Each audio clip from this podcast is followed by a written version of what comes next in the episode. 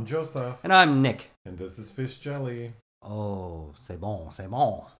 How are you? I'm I'm quite well. How are you? Okay. feel like we have a lot to talk about. Yeah. I just am reminded. Well, I, I two things. I'm reminded you lost your keys last week, But didn't. but didn't. Mm-hmm. So we went on a little like scavenger hunt in Hollywood Mm-hmm. for your keys, Mm-hmm. Only which I don't think you've ever lost your keys right. or misplaced them. So that was interesting. Mm-hmm. Because and they were, ultimately the keys were because we had gone to several places we had gone to eat we had gone to Best i Buy. think best buy uh we had gone to like a like oh and drove- trader joe's we had Yeah. gone to like four different places Mhm. and ultimately your keys were on the side of my seat but that was interesting to watch Yeah, that's a word for it. Interesting to watch. well because you don't you rarely misplace things Oh, oh, you were uh, you thought it was interesting to see me uh, a fallen idol. Oh. Also, I forgot to tell you this just because there hasn't been time, but I went to get my I went to wash my car this morning, Mm-hmm. and while I was at the car wash, this man approached me, and it was this white man, and he's like, "Oh, could I ask you a question?" And already I'm like, mm. and he goes, "Oh, my daughter's mom is out of town, and I don't know what to do with her hair." And I'm like, why would he think I would know what to do with her hair? I don't know this person. And then I look, and it's this little biracial girl in the car Oh, with a big, beautiful head of curly hair. So I thought that was funny because I don't have hair at the moment, right? My head is shaved. I could understand when I do have longer hair and it's curly that he might have thought, oh, we have the same type of hair. sure. But it's like I have a buzzed head and I've never met this person. So Well, you know what that sounds like to me. what? Sounds about white. Sounds about white. and then part of me wanted to get funky, like, why would you assume I would know what to do with her hair? But then my spirit wouldn't let me because that baby's hair did look fucked up. and I am a hairstylist, so I can't pretend like I don't know what to do. So I talked to him for like two minutes. You should have been about indignant. Do I look homosexual? but that was interesting. Um, oh, shoot. We were supposed to go over our Apple Music top 10, Okay, well, I have mine. and I don't have mine. Okay, well, you so know. I need to go get it. Can you talk for like 30 seconds while I go get it? 30 seconds. Please excuse me. One moment. Oh, okay. Uh, well, to talk about uh, films that were released this week that we didn't cover, uh, one of them is called King Car, which I really wanted to get to, but we're still unpacking, so I didn't. But it's a science fiction film uh, about uh, a young boy that apparently can talk to cars, uh, directed by Renata Pinheiro, which played at some film festival, I want to say Fantastic Fest, where I had a screener and still didn't watch it. Uh, anyhow, that opened this week, uh, but I do want to recommend uh, Asghar Farhadi's A Hero, which I believe opened wider, uh, which I saw at Cannes and I did really like. It's got a great lead performance by Amir Jadidi as Rahim. Uh, if you're familiar with any of Farhadi's past works, uh, not that he hasn't. Well, everybody knows with Penelope Cruz is terrible, but I wouldn't say this is a return to form. But I feel like I was about as excited about this as his 2011 international breakthrough, A Separation. Uh, so if yeah, and he's won two Oscars for best, well now international film. So it's definitely worth a look. So that opened. Joseph has not seen it, um, although I feel like he would enjoy it. And the other, did you talk about a hero? That's what I just got done talking about. Oh, nice. So And- we got through films we didn't cover. Yes. Okay. All right. So we thought it might be fun to go through our Apple Music replay, like top 10 songs of 2021. Which you know we really should have done last time, but I think we were both delirious. Yeah, I'm week. still kind of out of sorts trying to get settled with this new house, but um, let's see. Do you want to just start? Sure. What's your number? With, with number ten? My number 10 is Levitating by Dua Lipa. Okay. Featuring Da Baby. Uh I you know, I discovered Dua Lipa because there is a fitness person named Joe Wicks who we've purchased his cookbook You purchased his cookbook. I don't know why, because you don't cook. and he has workout videos that I used to do, and he would feature songs uh, back then that I had no idea who Dua Lipa was, but I recognized the music.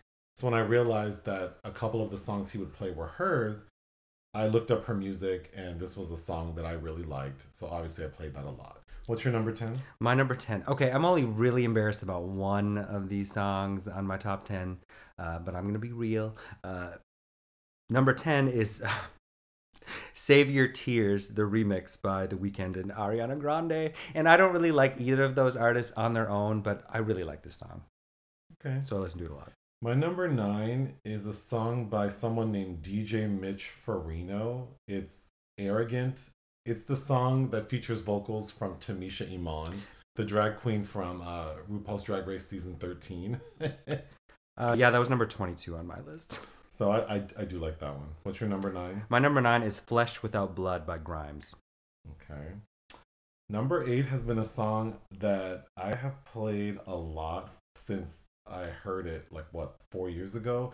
Uh, "Cool for the Summer" by Demi Lovato. Oh boy, yeah, I know you do. You do like that song. I I really like that song. What's your number eight? My number eight is "Lighthouse" by Future Islands, which was featured in the film Titane, uh, and I found a few other uh, tracks by Future Islands that I highly recommend. My number seven is "Rated R" by Ralph Tresvant. People okay. who, if you don't know who Ralph Tresvant is, he replaced Bobby Brown uh, in New Edition. Oh, okay, okay. Uh, and he had a big song called "Sensitivity," and on that same album is rated R. And I re- and I was reminded of it because it was featured in a movie, and I think it's like House Party. Okay. I rewatched House Party, and I think it's in that film. Uh, so yeah, I, I I really like that song. It sounds very very early '90s. What is your number seven? Number seven. Okay, this is the one I'm kind of embarrassed about, but I, there's a story, there's a reason for it. It's uh, "If You Seek Amy" by Britney Spears. Uh, because when that track came out, I didn't listen to it, and even though I was highly aware of it and what it's what she's saying, uh, but there was a lip sync to RuPaul's on RuPaul's Drag Race last season. Okay. And it reminded me, like for whatever reason, that generated me. Oh, that's right. Uh, Rose and who else? Uh, anyway. Something, someone. Rose lost. That's what I remember, but uh, I think it, it is catchy and I was running to it a lot, but I think I was giggling while running uh, because of the lyrics. Because uh, there's a background track in there uh, where somebody, there's one scene where Britney says, uh, Can you tell me if you've seen her? And whoever the background singer says, Can you tell me what, can you tell me what she's wearing and what she was like? I don't know why that cracks me up and I love it. Yeah, I, I because it's so stupid. why is that a lyric in this song? It's so dumb. It's so awkward. My number six is uh, Beyonce's "Crazy in Love" from the Homecoming Live album. I mean, that's I, I like that song since it came out. So sure, yeah, it's just a great live version. Go ahead. My number six is "X's and O's" by Elle King, which was also on that season of Drag Race. Oh, that makes me think I re started or I started re-listening to um MIA has a song called XXXO mm-hmm. but I really like. Oh, and Peaches has something a song called uh thinking I'm only AAA but I'm thinking triple X. Anyway. My number five is Victory by Puff Daddy. And I love this song because the, it features the Notorious B.I.G. and Busta Rhymes is on the chorus, but the first though the first chorus I guess is Puff Daddy and then the next two are B.I.G. But he has a line that says, I perform like Mike, anyone, Tyson, Jordan, Jackson, Action, Pat Guns, Ridiculous. That's some, I just love Biggie's verse on that song. Uh, I could listen to it on repeat, which clearly I have. Yes. Your number five? My number five is Don't Leave Me This Way by the Communards. Oh, God. well, it's so good. Well, you know, I like Thelma Houston's, but I was unaware. Again, this was RuPaul's Drag Race uh, UK. I think it was Tia Kofi had a really good lip sync to that song. Mm. Uh, because I listened to the Teddy Pendergrass version a lot as well and Thelma, but uh, I hadn't heard the song, this version, and I liked the Communards before uh, that lip sync, and that was. Mm. Yeah. Listened to repeatedly. My number four is Take Your Shirt Off by T Pain. And I couldn't, if you paid me, I couldn't name a T Pain song. And I don't know how I discovered this song, but I know that I was in Phoenix a few years ago. I think my sister was there too. We were visiting our mom, hmm and it just randomly came up on my like iTunes whatever, and the song is ridiculous, but I really enjoy it. Your number four? My number four is "Kill versus Maim" by Grimes.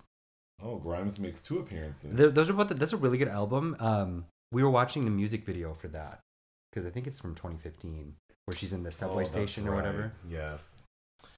All right, my number three is "Ape Shit" by the Carters, Which it surprises me that you like that so much. which is Beyonce and Jay Z. So when did I get my new car? Oh, I don't know. Like three months ago. You go through them kind of quick. I get cars very often, but my new car has a very nice sound system, and this song in particular, like, it just sounds so good. So I think that's why I've been playing it a lot. So Okay. I've probably accumulated all these plays like within the last three months. Your number three? My number three is Haute Definition by Vitalic, which is from their new album. That's on my playlist. I like it. Yeah. My number two is Madonna's I Don't Search, I Find, which is from the Madam X album. Right? Oh yeah, that's excellent. It's That's- the only song I like from that album. Uh, well, God Control is okay. yeah, But yeah, uh, I Don't Search, I Find is kind of like, that's in my top five Madonna songs of all time. it's almost like a, uh, like a sequel to Vogue. sure. Yeah, it's a great song. What's your number two? My number two would probably be my number one if I had discovered it earlier in 2021, but it's Savage, the made the um, Major Lazer remix by Megan Thee Stallion. Oh yeah, you do like that song. Oh, it's so good. yes, um, that's totally my vibe. That song right there. My number one song is Hung Up by Madonna. That song came out in 2004. Yeah, it was my uh, 21st birthday when that came out. I mean, from the moment I heard that song, 2005. 2005, Yeah. I love the video. I love the song. I love ABBA, and it features. ABBA rarely licenses their music as samples, so ABBA. ABBA. I say ABBA. I'm not gonna lie, I say ABBA. Um. Okay. That was your number two. That was your number That was one. my number one. Uh, my number one is "I'm a Winner, Baby" by RuPaul. Oh, okay. well, because I am. Well, all right, all right. So, should we start with Drag Race? Do you want to take care of your child? What do, What do you want to do? The sure, you can start with Drag Race. I'll start with Drag Race. So, Drag Race season 14 premiered. Uh, it was a it, it will be a dual premiere, meaning that uh, episode one introduced seven queens. Episode two will introduce the what I assume is the next set of queens. But um, let me pull up my little list because you know I don't remember who these people are. The first seven queens were introduced to are. Oh boy, I don't even know. Here we go. Alyssa Hunter, Bosco, June Jambalaya, Kerri Colby, Kornbread the Snack Jeté, Orion Story, and Willow Pill. So the only one I recognized is Kornbread because she often performs at a gay bar in LA called Precinct. Uh, I don't think I've, I've ever seen her perform, but um, I noticed her image on a lot of their digital flyers. Uh, their mini challenge was a photo shoot where they strapped these men in dress. Well, I shouldn't say that because one of the ladies is uh, a trans woman, but they strap these queens onto a wheel and spin them while they're being photographed. And then the main challenge was they had to do a talent show, which is the first time we've seen the queens do a talent show on episode one that isn't All Stars. So that was interesting. Um, so I'm. Oh, Nick has returned. Mhm. So I'm going to talk about the seven queens and what they did for their talent. It And just- you can tell me what you think. It just occurred to me that yes, Kornbread I am familiar with because she's regular at Precinct. yeah. So Alyssa Hunter, the Puerto Rican, Mm-hmm. Uh, who that seems to be uh, all, all her entire personality revolves around her thinking she's pretty in Puerto Rican. Mm-hmm. Uh, she lip sync to like a heavy metal song, which was disappointing because A rock song that was not heavy metal. or rock song. Sorry, it was disappointing because a she had said I'm going to play the guitar, which she didn't. She just kind of like pretended to play the guitar. Um, and then it was very much not her style because she is a pageant queen. Mm-hmm. and then she comes out looking like it reminded me of like season three of drag race when they all had to do like that rock song. Like Oh, yeah she was dressed kind of like jessica wild. Yes. i wasn't impressed. Bosco did burlesque which was cute.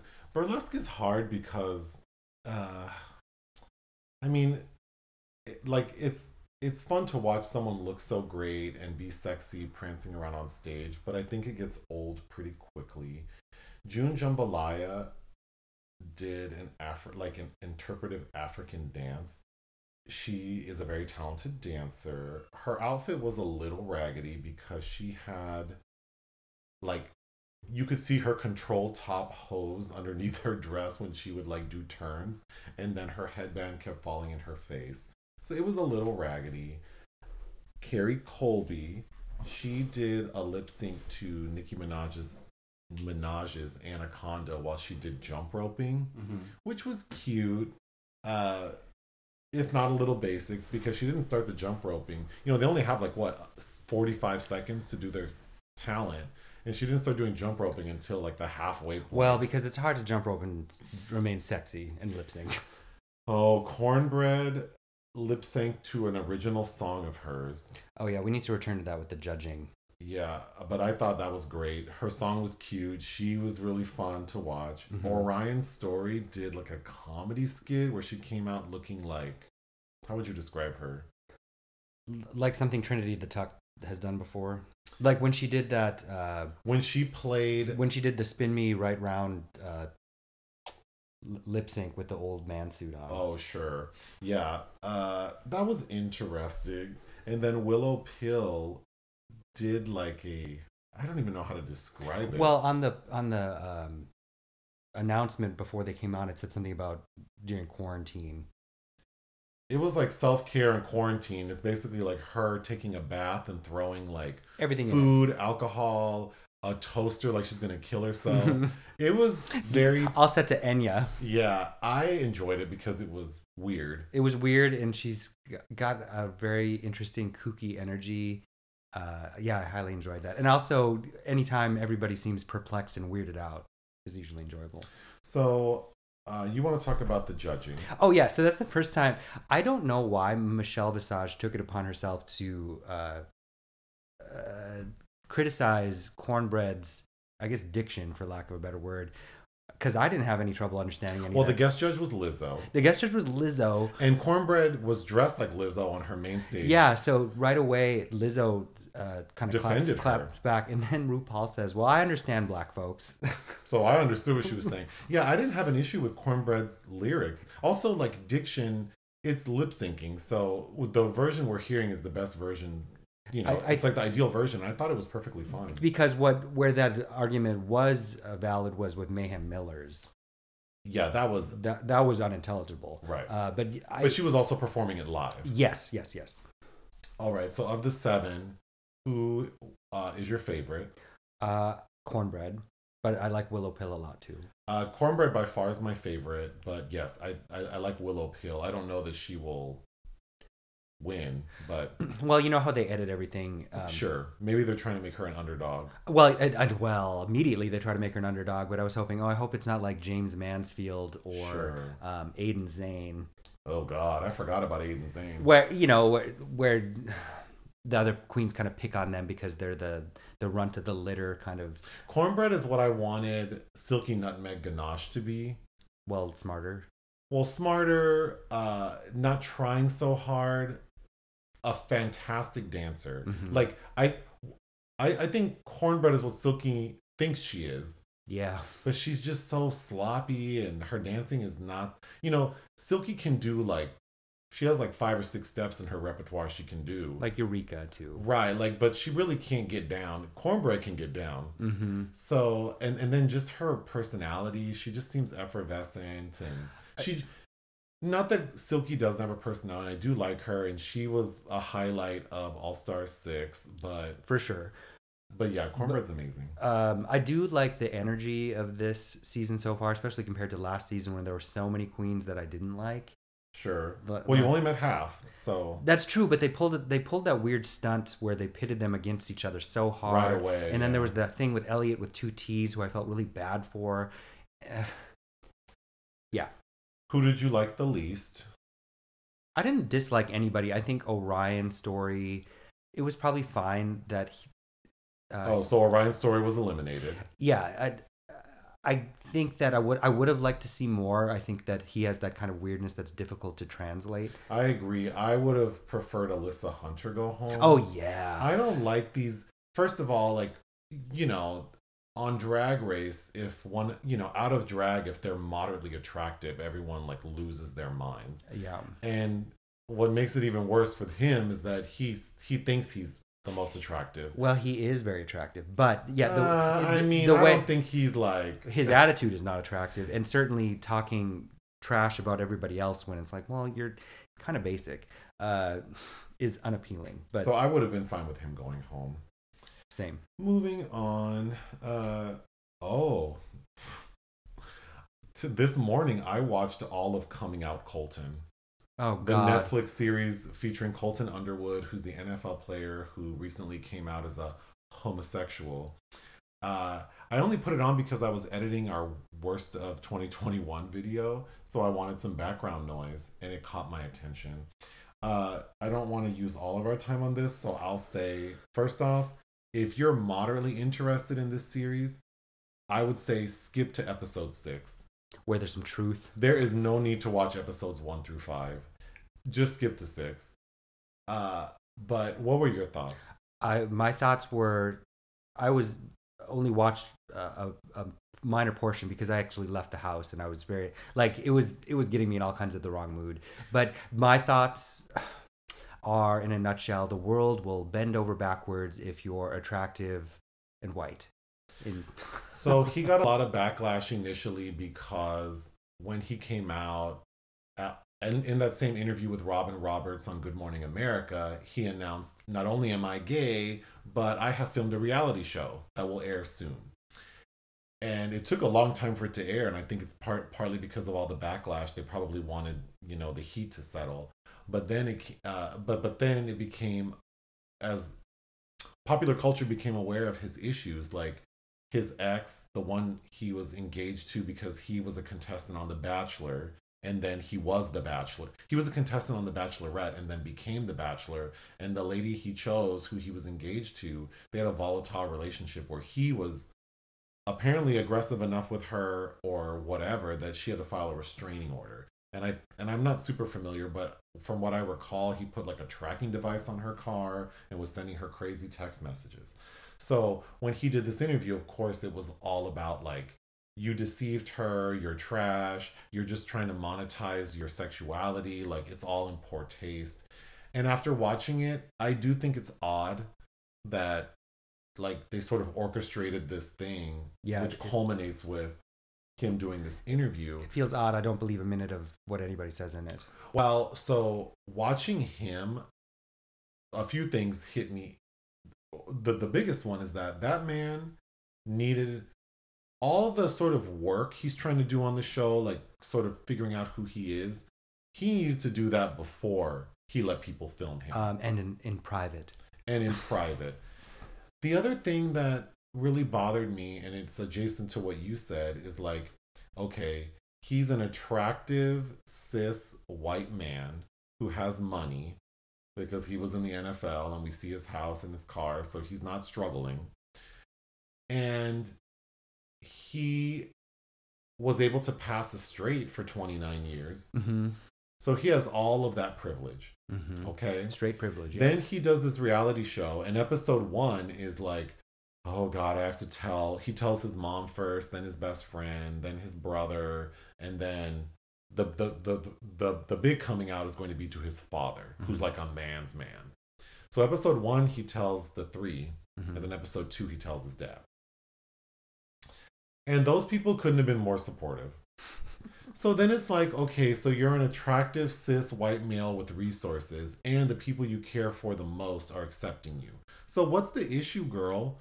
So then it becomes like episodes two through five are about like him trying to figure out what kind of gay he is, which was nauseating Yeah. because it's a bunch of white gays Fawning over him. who are just like fawning over him and then gus kenworthy is like his gay mentor who gus kenworthy doesn't bother me like so much but all it's really doing is showing that like oh my version of gay and the gay and the and the version of gay that i'm going to show you is being a slut and like Well, and, and like trying to look your best or something You informed me because I didn't see this mentioned was was previous to Colton coming out. Gus had hit on him.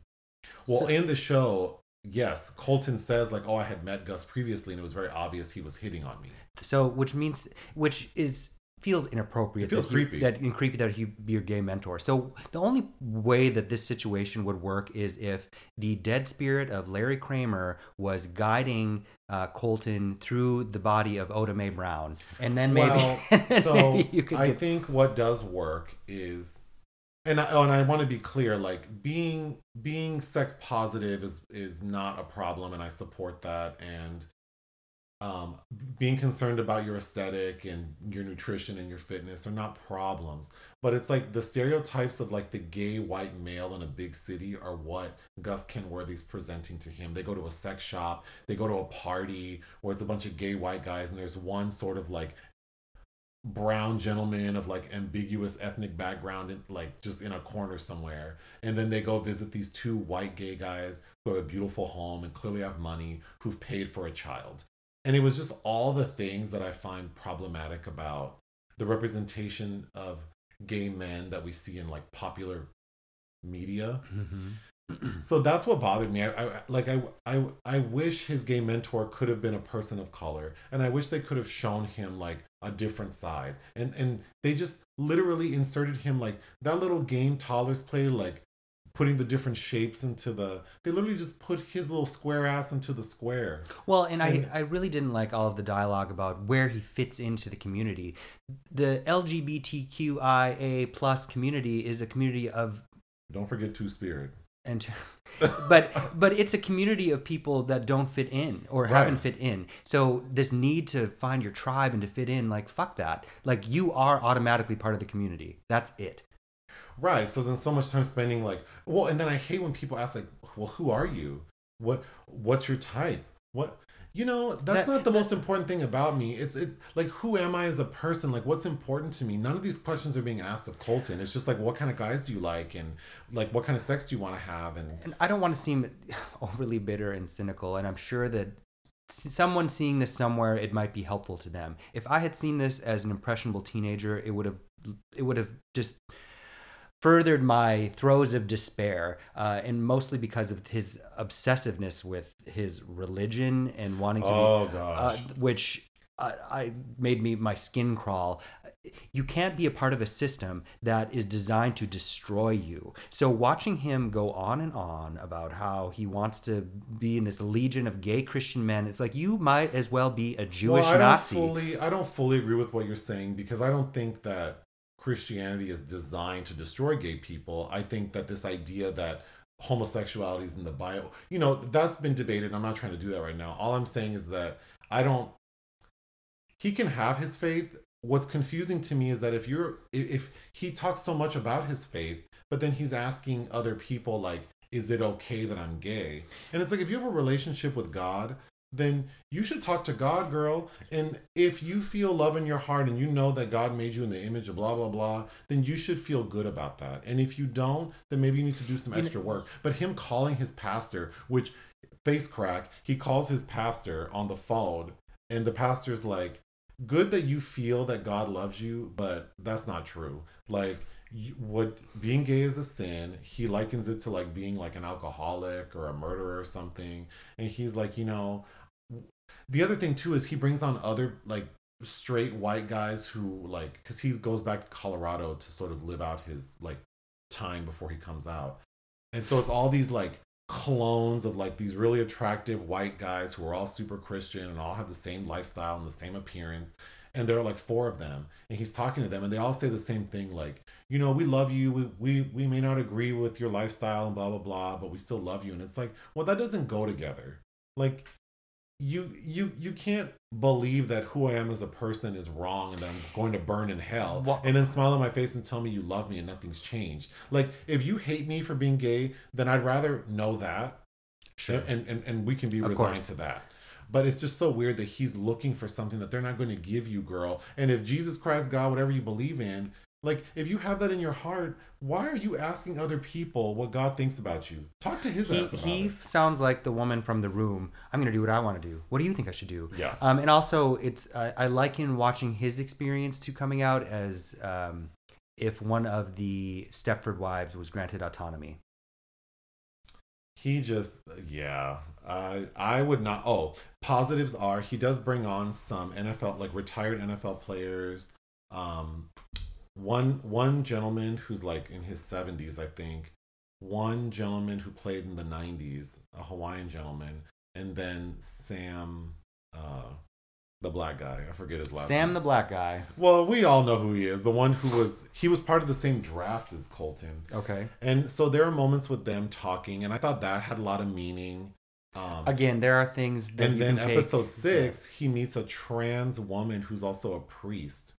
That's the best part of. That's the best part because that lady got his ass together, and ba- you know, and again, this is why I don't shit on religion completely because it's like, well, people can believe what they want. If it guides them and they're accepting and loving, then that's great. If it, and I think that this trans female priest exemplified that, and she told him like, I don't, like, I don't know what you're doing, but you need to fi- figure your shit out first, basically, Mhm. but, but, but before you step out here trying to find your next love or whatever. I thought that was really good. Well, yeah, because you told him you you've not ever been authentically yourself in a relationship. So why? What makes you think you should be in Right. a relationship right now? And it was really nice seeing his dad, who's like the epitome of like butch manly man with the you know the camo and working on his pickup truck, basically be like, yeah, you're gay, it's cool, I support you.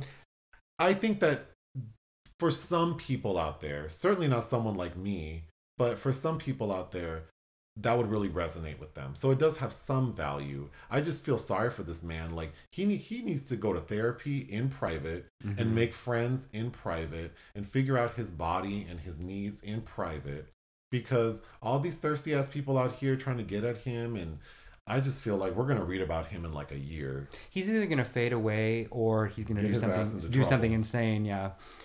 Okay, we need to move on. So movies you watched for fun. I, I haven't seen any of these, and You there are did a see lot of them. you did see some of them. Okay, first off is something called Midwives. You were in the room when I watched that. Oh, that's with Sissy Spacek, where she plays the midwife who gets like Goes on cri- like criminal tri- like she goes on trial for because she um did a cesarean Did- on a woman. and sh- the woman was still alive. Yeah, because uh, on- only uh, physicians can right. cut people who are alive. And her daughter hides her diary notes, which would have proved that otherwise. Played by Alison Pill. Uh, it was made for TV. I remember this when it came out in the year 2001, uh, but back then I couldn't get a copy of it. So okay, this shit did catch my attention. yeah, it's entertaining. It, it's very much a similar scenario. it's entertaining. It's very much It was entertaining. a similar scenario to the midwife played by Molly Parker in uh, Pieces of a Woman from last year. Um, but, uh, you know, it's based on a novel. I, I like Sissy Spacek. Terry Kinney plays her husband, who has very bad hair. Uh, Peter Coyote is her lawyer. Who, Her daughter, that acting and that writing is well, it's made for television, and it's very heavy on the omniscient narration by the daughter, played by Alison Pill, who you kept saying that could. Sh- you can't tell me that's not Elliot Page. You kept saying, but that Uh, lady looked like Elliot Page. but it's not. Uh, but anyway, it's it's entertaining. It's not good, but it's entertaining. okay, next is how to beat the high cost of living. So this was Please tell me, I don't know. because I need to know. This was a film also that I've uh, owned forever. I went through a Jessica Lange phase. It's kind of before. It's in that nether region between King Kong and The Postman Always Rings Twice before her career really took off. But uh, she did this movie directed by Robert Scheerer in 1980, uh, and it's about three women, best friends, played by uh, Jessica Lange, Jane Curtin, and Susan St. James. Uh, and each of them are defined by their uh, personal relationships, and they decide to rob this money ball in um, the, a money ball in the mall because they're each having financial issues. And it was designed as a vehicle, uh, kind of for Jane Curtin to come out. That it was her film debut, and she is she does have the best role in it. Uh, but it's not. It's very dated. It's, it feels like it was trying to be nine to five e, and Dabney Coleman even shows up. Um, what's his name who won the Oscar for uh, uh, Roman Holiday. Eddie Albert plays Susan St. James's uh, father, and Fred Willard is her boyfriend, and Richard Benjamin is Jessica Lange's uh, cheating husband. Oh, and Sybil Danning is the woman he cheats on her with. Uh, so if you like any of those people from this time period, it does feel very 1980. I think Jane and Jessica and Susan all look great. It struck me that I haven't seen this movie, but for whatever reason, I bet this would make a great double feature with Mad Money, that 2008 movie with Queen Latifah, Diane Keaton, and Katie Holmes. Mm. Next, I Could Never Be Your Woman. Uh, another film I'd never seen, directed by Amy Heckerling, starring uh, Michelle Pfeiffer and Paul Rudd, uh, who Michelle Pfeiffer is a producer on this television show um, where Fred Willard is actually her boss. Uh, and yeah, she just has this romance with Paul Rudd. It's funny. It's from 2007. It's funny how uh, much it feels like it's from that era. And what it, it, you have characters in there saying like it's inappropriate to say someone's gay, but then you have Jon Lovitz saying like, "Oh, you look like a bull dyke," and they laugh about it. Mm. Uh, Saoirse Ronan plays Michelle Pfeiffer's teenage daughter, which I thought they had some nice chemistry. I liked how Michelle and Paul played together. It's a very brightly lit film. Oh, and you know who else I think is funny is uh, Stacey Dash, and I know she's a problem, uh, but she's actually kind of cute and funny as this the dumb star of this show that Jessica Lange is or Jessica Lange Michelle Pfeiffer is producing. Next is something called Kadachi. Kadachi. Kadachi. Kadacha. You were in the room when I watched that too. It's part of that all the haunts Be Ours box that I have. Okay. Uh, an Australian film uh, about uh, this developer who's built all these houses on an Aboriginal burial ground, and uh, all of these teenagers in the area are being haunted by this man who gives them this rock, and then they show up dead the next day. Mm. and it's the daughter of the developer. is her job to kind of find that out by talking to this Aboriginal man. It's very basic uh, in that sense, but you could have a pretty good drinking game every time they say Aboriginal burial ground. Uh, but as a piece of folk horror, which is the point of that set, it was entertaining. Next is I'm laughing because the name of the next one, Serving in Silence, the Marguerite Cammermeyer story. But every time I see Cammermeyer, I'm thinking like Kokomo, Cankersore. Oh my God. So it's this is also a television film from 1995. It's called Serving in Silence, the Margareta Cammermeyer story, starring Glenn Close and Judy Davis. Uh, it's based on the true story of this woman who uh, was in the army uh, and she transferred to be closer to her her four sons, and she's divorced, uh, who live in Seattle, and she becomes part of the National Guard and a chief nurse. One of her sons is played by Ryan Reynolds. Okay. Which it's funny to see him so young, but it's she's it's a notable thing because in 1989 she, uh, as part of security clearance, admitted that she was a lesbian, and they tried to uh, force her uh, to resign, and they were going to give her a honorable discharge, and she fought that. And this is before uh, "Don't Ask, Don't Tell" was repealed, where it's illegal to be uh, gay and serve, openly gay and serve. You know, um, I had an oddly emotional response watching this because it reminded me of being a kid in the '90s uh, and. just all of these things that we so conveniently don't talk about anymore since uh, don't ask don't tell has been repealed and you know uh, gay marriage has been legalized since 2013 uh, and just kind of how awful it was th- these people's lives were ruined Next. Um, but oh. uh, Glenn Close gives a fantastic performance, by the okay. way. Like, she is really good. Uptown Saturday Night. Well, uh, we haven't talked about the obituary section yet. Okay. But uh, Sidney Poitier died this week. Uh, so I was catching up on a couple Sidney Poitier films, so I'll talk about both of those that I saw. I, I people forget that he uh, directed nine movies. Uh, so I watched the second and third directorial films that I've never seen, and the first one was Uptown Saturday Night, which also stars Harry Belafonte and Bill Cosby, and I thought Bill Cosby was kind of uh, charming and cute in it. Uh, I mean, because he was uh, back then. And, and what's noises off? I'm not done talking about Uptown Saturday oh. Night. Uh, well, time's not forever. Okay, well, you keep interrupting me, so. I well, don't... you need to speed it up. Go ahead. I feel like I'm talking at a pretty rapid pace no, considering all the information pace. I'm regurgitating uh, without even looking at notes. But uh, Sidney Poitier, who's married to Rosalind Cash in it, who I also really like, and he uh, goes out in secret one night with Bill Cosby to this kind of secret casino called uh, Zenobia's, and it's robbed by Calvin Lockhart. And in later, he uh, Sidney finds out that in his wallet he has a winning lottery ticket for fifty thousand dollars. So they have to track down who uh, robbed Zenobia's, and it, it, reminded me a little bit of that film with Bow Wow and Loretta Devine, uh, Lottery Ticket. Uh, but that's worth a watch. And then I um, I have this Sidney Poitier box set that I purchased years ago just for a copy of A Warm December, and I'd never watched it, so I finally did. It's a second film. Uh, it's very much a black. Roman holiday mixed with love story. Uh, as Esther Anderson, I believe, is the lead's name, is this African princess that he falls in love with, and she's suffering from sickle cell, so she's dying. Which also made me think of the movie Sweet November, which starred Sandy Dennis, and it was remade with Charlize and Keanu in the like 2007. Done. Yes. So Sidney died this week, and that was yeah. Noises Off. Peter Bogdanovich also died this week. Uh, so I watched uh, Noises Off, a 1992 film he did. Great cast. I was surprised at how much I really liked this film, uh, and I would definitely watch this again. And if you're a fan of something like Bullets Over Broadway, this is a lot of fun about this director played by Michael Caine and this cast with that included John Ritter and Carol Burnett and Christopher Reeve uh, trying to get this play off the ground and all these like awful things happening backstage. Uh, a lot of fun and very impressive. Projects of interest. Something about Almodovar. Oh, Almodovar. Um, a clean. He previously announced he was going to be adapting a novel, uh, cleaning guide for a guide for what's the name of the film? Um, I have to look that up. But he he recently announced he's going to make an English language film around the time he did The Human Voice with uh, Tilda Swinton, which was a short film that came out at the New York Film Festival last year. Uh, but he finally announced who will be starring in it. A manual for cleaning women. Uh, Cate Blanchett is attached, so that is automatically of considerable interest. Okay, the obituary section. So you already mentioned Sidney Poitier. Yeah, first black man to win an Oscar. Uh, and you mentioned Peter Bogdanovich. Uh, yes, uh, he they worked together.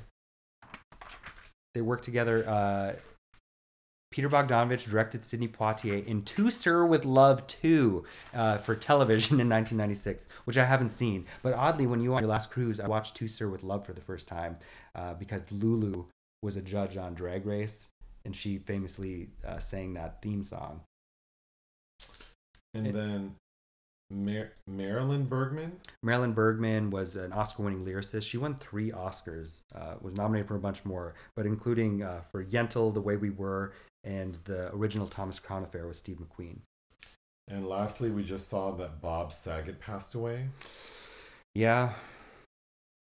Which is shocking. I, I guess I haven't even really had time to think about that. Um, but yeah, we were we both automatically, I think, went to realizing you know, because we were kids when that Full House was on, but realizing he was a full ass adult comic. Well, I think my, I mean, the 90s were filled with Full House and America's Funniest Home Videos, and he was a very wholesome uh, participant in both. And then when I realized that he's a raunchy comedian, it kind of blew my mind. Uh, uh, so, and I really enjoyed his comedy. Uh, so, yeah. And I saw that he tweeted late, late last night, so technically this morning, how much he enjoyed performing at a comedy club in Jacksonville. But he was found unresponsive in a Ritz Carlton in Florida somewhere. I suppose it'd be near Jacksonville. But yeah, that's, you know. Um, how much time do we have? Well, I don't know because I messed up the timer. So. Oh, because I, I was just thinking I did a top five of Bogdanovich and Sidney Poitier. Well, we've already moved on, but. Oh, okay. All right. So, well, go ahead. You seem forlorn now. No, it's fine. Let's talk about the film that you chose for us to discuss this week. Okay, I chose The Last Picture Show, which was directed by Peter Bogdanovich. Uh, someone had commented uh, that we should review this film, so I thought it seemed appropriate with the passing of the director. Yes, who is you know you are familiar. Well, you haven't seen Paper Moon, which is fucking phenomenal, but you have seen What's Up Doc, which is basically a remake of Bringing Up Baby, uh, which I didn't I didn't really like. But you were we watched that when we lived in Echo Park. I don't recall.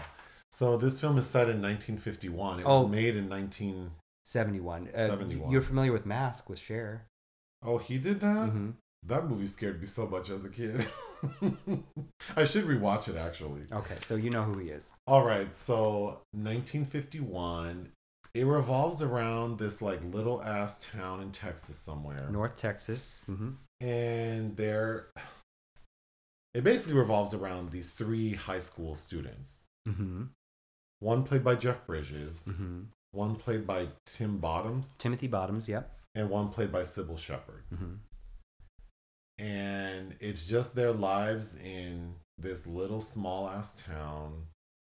Uh, Tim Bottom's character, Sonny. we see him like kind of do some girl dirty, like he breaks up with her, and then he starts having an affair with like the coach's wife.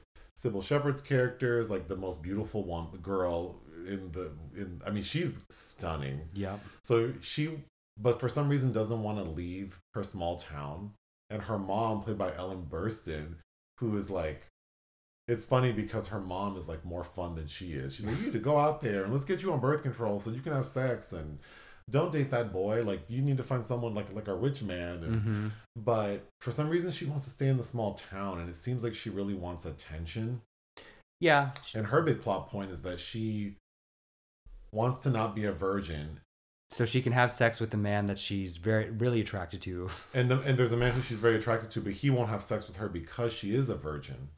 So she ends up having sex with Jeff Bridges' character after uh, two attempts because the first time he suffers from erectile dysfunction, uh, and then Jeff Bridges' character is um, I really his main storyline is just Duane.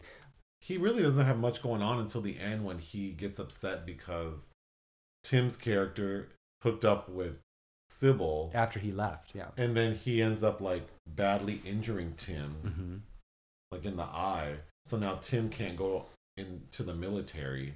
So the end is we see Jeff Bridges' character go off to the mil, you know, like to where Korea somewhere. Yes. But that's basically it. Yeah. It's the, it's just it's the uh, Larry McMurtry is kind of based. Who wrote the book it's based on? Uh, Larry McMurtry, of course, wrote many westerns and novels, including Lonesome Dove, uh, including Brokeback Mountain. Uh, he. So- it- it- yeah, so I think there's a lot of autobiographical elements in there. I didn't know what to expect. My overall thought is this is a really so I did enjoy this film. I think it's to me it feels like it's a good representation of the isolation people can feel like within their environment and in this film it's this small town but really anywhere where you just feel like you want to be heard you want to be seen you want to experience things uh, and we can get into it because like Cloris Leachman's character, I mean, ha- who is an adult, is having an affair with uh, Tim Bottoms. mhm. Uh, so, but when I say I don't know what I was like, I didn't know anything about this film. I assumed it would just be sort of like a serious drama. But sort of right away, we see Tim Bottoms uh, like making out in a car with. after going to because the film opens and closes on a shot of this marquee, the last picture show in this small town, and they're at Father of the Bride, starring Spencer Tracy and Liz Taylor. Well, I was gonna say we see breasts right away, and I was like, oh, this is like an adult movie. Mm-hmm. Uh, Randy Quaid plays like a student Mm-hmm. who is also having like a dalliance with Cybill Shepherd's character. In fact, he's sort of the vehicle that introduces Cybill to skinny dipping. Mhm. There's like this group of teenagers uh, who have access to an indoor pool and they go skinny dipping. So, but I thought Randy Quaid, when I first saw him, I thought he was a teacher Oh no! because he looked a little elderly. And this is a, he did the Randy Quaid. It's disappointing what he became, but uh, the Last Detail was a pretty good film around this time he did too. the skinny dipping scene uh we see all these uh teenagers nude and i guess like for new members to this club they're told that they have to get on the diving board and get undressed in front of everyone so cybill has to do that and she has on so many undergarments I know it takes it's so long. she has on a slip a like garters. garters, pantyhose. like, so that was an awkward scene. Uh, okay, So two people from this film won Oscars. Uh, Cloris Leachman Cloris Leachman and, and Ben Johnson, who plays Ben- Sam the Lion. Ben Ben Johnson's character owns like all the things in town, like all the fun things, like the bar, the movie theater, The pool hall. the pool hall, a restaurant, I think. So, and he has a son Yes. who is special needs. Well, he's mute. he's mute, but you know the way they refer to him is like he's lame or something. So the all the teenage boys, like this group of boys, they decide that because this little special needs boy is a virgin, there's sex is such a big component of the story, but it makes sense to me because it's like when Well, as it is with every human experience. well, I I don't I I, I wouldn't say that. What I would say is that I like hmm like coming from like a bigger city and then moving to like the Midwest and then seeing how people behave like you know the six months when it's really cold and there's Mhm. nothing much to do and how people resort to like drinking drugs and sex hmm but like when you're busy and have shit to do it's not really the thing that's constantly perhaps but i think in this film it makes sense that everyone's so fixated on sex because they have nothing else to do Well, and I know it's set in the 50s in uh, Texas, but a lot of this reminded me. I grew up in a small town in northern Minnesota, and a lot of these behaviors that reminded me of a lot of things. but let me get back to this point because i think this was the big message i got from this movie so the these teenage boys decide to take the special boy to a prostitute so he can lose his virginity and he uh, prematurely ejaculates on this prostitute and she gets upset and punches him in the nose hmm So they go take him back to his dad, Ben Johnson, and he's upset. Like, why would y'all do this? Well, we just wanted to hook him up. Like, you know, no, no, no, No harm, no foul. no harm, no foul. He's like, y'all don't have the decency to even clean his face up. So you know what? You are banned from all my shit.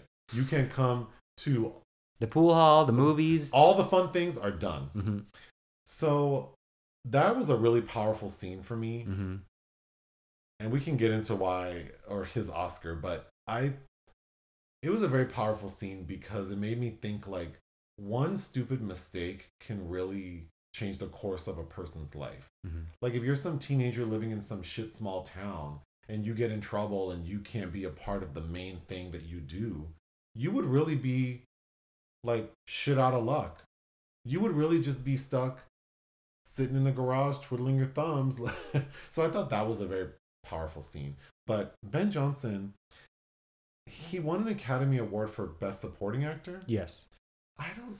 See, I, I, I I, don't think that that performance was like so much better than anyone else's. oh, I think he does a, a very fine job in this film you know who my marker is for a, a out of this world performance is uh, in a supporting role. Martin Landau and, And Ed- Ed Wood. Yeah, Ed of course, Wood. of course. But Like that took that sent me. Sure, but This was like he, yeah, Ben you- Johnson did a also- fine job, but so I- did everyone else. I don't know if you were really rightly paying attention during his monologue, which I think is just so excellent and finely delivered and very poignant uh, when he he's kind of forgiven Timothy Bottoms and he brings he he brings them out to this private place that he brought a love interest who we come to find was the married Ellen Ellen Burstyn Burstyn. um, and talking about life and marriage and you know I, have seen this film before with a college roommate uh, you know damn near 20 years ago now and this film does hit a lot harder now having lived a bit of life and i think that ben johnson does a really great job and i also think the academy was honoring this character actor that had been in many you know oaters if you will as a character uh, actor um, Peckinpah used him to great effect in um, something like The Wild Bunch and in The Getaway, which I watched recently. Uh, so I think they were honoring him much like they did to Jack Palance in City Slickers. But as much I as think Ben Johnson's performance is better than Jack. I, I, I agree. So I, I can see that argument, but I, th- I think he was really good in this. Uh, so Cloris Leachman's character is the wife of like the The coach. school coach, and she's having affair, an affair with Tim Bob's character, and she also won an Academy Award. And I think that performance was powerful because that lady looks. She's doing such a good job of at one moment looking fragile and at one moment looking like hungry like a wolf, and then another moment trying to be coy and then seductive. And I, I think she did a lot with her role. And it's just so interesting to see Cloris Leachman young. It is, but the, even young, they're painting her as elderly, which is interesting. Like matronly. Ma- yeah. matronly because uh, you know the first thing i ever i think the maybe her debut was kiss me deadly as the woman screaming in the opening credits uh, but it, it, even in the amy heckerling movie i just watched this week there's a joke uh, michelle pfeiffer says something about like oh don't make me cloris leachman but cloris leachman was young and fetching at one point and i think she is very Uh, i think she's striking in this I wouldn't call her striking. i but- don't she i find her kind of heartbreaking in that to use a melodramatic word like I think that's more accurate. I think she has like a pained look on her face. I don't. I mean, she's a, a nice looking lady, but she's not you know compared to all the ladies in the there, there's there's so many great women. I mean, when you put her next to Cybill Shepherd and Ellen Burstyn, oh, Ellen Burstyn looks fantastic. Again, another woman that they always made the mother and is still the mother. You know, she played Sigourney Weaver's mother in Political Animals in 2012, and here she is. she's she's always the mom. But anyway, I was going to mention that the first time Cloris has sex with Tim, she's crying. yeah, That scene was. I feel so. That was a lot. I feel so bad for her in every scene, and there's such a great catharsis when she she lashes out at, in the in the final scene. when Ben Johnson's character dies, it's when. Oh, well, we don't have time to go through this whole story, but when he dies, uh, the boys uh, are gone. They had gone to Mexico to party it up, and they come back super hungover. And when they return, they find out that he's dead. Mhm. And that character, Ben Johnson's character, hadn't been dead but a day, and already they have read the will. And Yeah, everybody knows, what everybody got. Every- yeah. every- everyone knows what everyone's getting. I thought that was funny. Um, a really good scene. Cybill Shepherd is. She's a monster in She's this. oh my god! movie. When the the scene where she decides to take be, because she finds out about the affair Timothy Bottoms is having with Cloris Leachman, and she's like, you can see her in her mind. She's like, well, I deserve to have that because I'm the hottest. And the moment where she drives up after they catch the pedophile or whatever, and she, they have that close up on her face, it's like, oh, this woman's become a full blown siren. Uh, when she is, there's a scene where because she's trying to lose her virginity to Jeff Bridges so she can go have sex with the man she really wants. She is so mean to him because the first time they try, he's having a hard time maintaining Mhm. an erection, and then even after they successfully have sex, she is just so mean to him. Which oh, you know, another interest a, a scene that I remember vibrantly is the sex scene with Clu Gulager, who I think who has been in many many movies, but you might remember him as that portly man in the taxi in uh, Tangerine. Mm-hmm. Uh, but he, I remember very clearly the image of her panties coming off over her schoolgirl sho- shoes on the pool table. Mm. Uh, yeah, that I don't know. Just the the small uh, the minutia of behaviors that's going on here. Bogdanovich gets very well, and some of the best moments are when there isn't even any dialogue. My final note is thank goodness there were no black people in this town. I thought that too. Yeah, uh, the the Because this would have been unwatchable uh, to me. Yes, I, I agree. Because they wouldn't have known what to do with them. And uh, however, I do really appreciate and like all of the wonderful women uh, perform female performances in this. Um, also, shout out to Eileen Brennan, who looks very young as the waitress, who's very friendly. Mm. Um, yeah, just all of the great character work. It's th- this really is, you know this came out in 1971 during the you know the wave of new American cinema uh, and a, a new kind of storytelling. When we're talking, this film couldn't have been made in the 50s, so it's finally kind of examining the reality of what life's like. It's in black and white. Oh, it's be- I love the I think it looks really cool. the opening and final the last movie it, with such sadness that they go to the last movie that's playing there which i think is red river with monty clift and uh, john wayne which What is would- which is itself is a film that was signaling a change in how masculinity was represented in hollywood at the time even though that movie's 1948 um, What would you give this movie? i think it's i think it's a perfect movie i do and i think paper moon which he did in 1973 bogdanovich i think that's also a perfect movie Uh, I would give it four and a half out of five. I can't find any. There's really nothing wrong that I think with this movie. Uh, I'd have to really think about it. But I mean, four out of half. I mean, four and a half out of five is pretty damn good for me. I, So, yes, it is. um, But I'm glad. I'm glad. Are you glad you watched it? you know, Oh boy. I watch a lot of movies, so I value my free time. Well, they don't really make them like this anymore. no, they don't. Uh, what else do you have for us? Oh, uh, I guess we're, were we going to close with a Sidney quote? Well, what's going on this week? Uh, Scream. You're going to see Scream. Yeah, I don't believe there are any. Um... No guests allowed, so I'm just gonna sit my black ass at home. Thanks, Omicron. Thanks, Omicron. Uh, and uh, yeah, and I'm going on a cruise next week, which is, you know, we'll see if that happens. Uh, so you have a quote from Sidney Poitier. Uh, yeah. Go ahead. You don't have to become something you're not to be better than you were. Oh, those are nice words. Mm-hmm. Is that all? Yeah. Okay, thank you. Bye.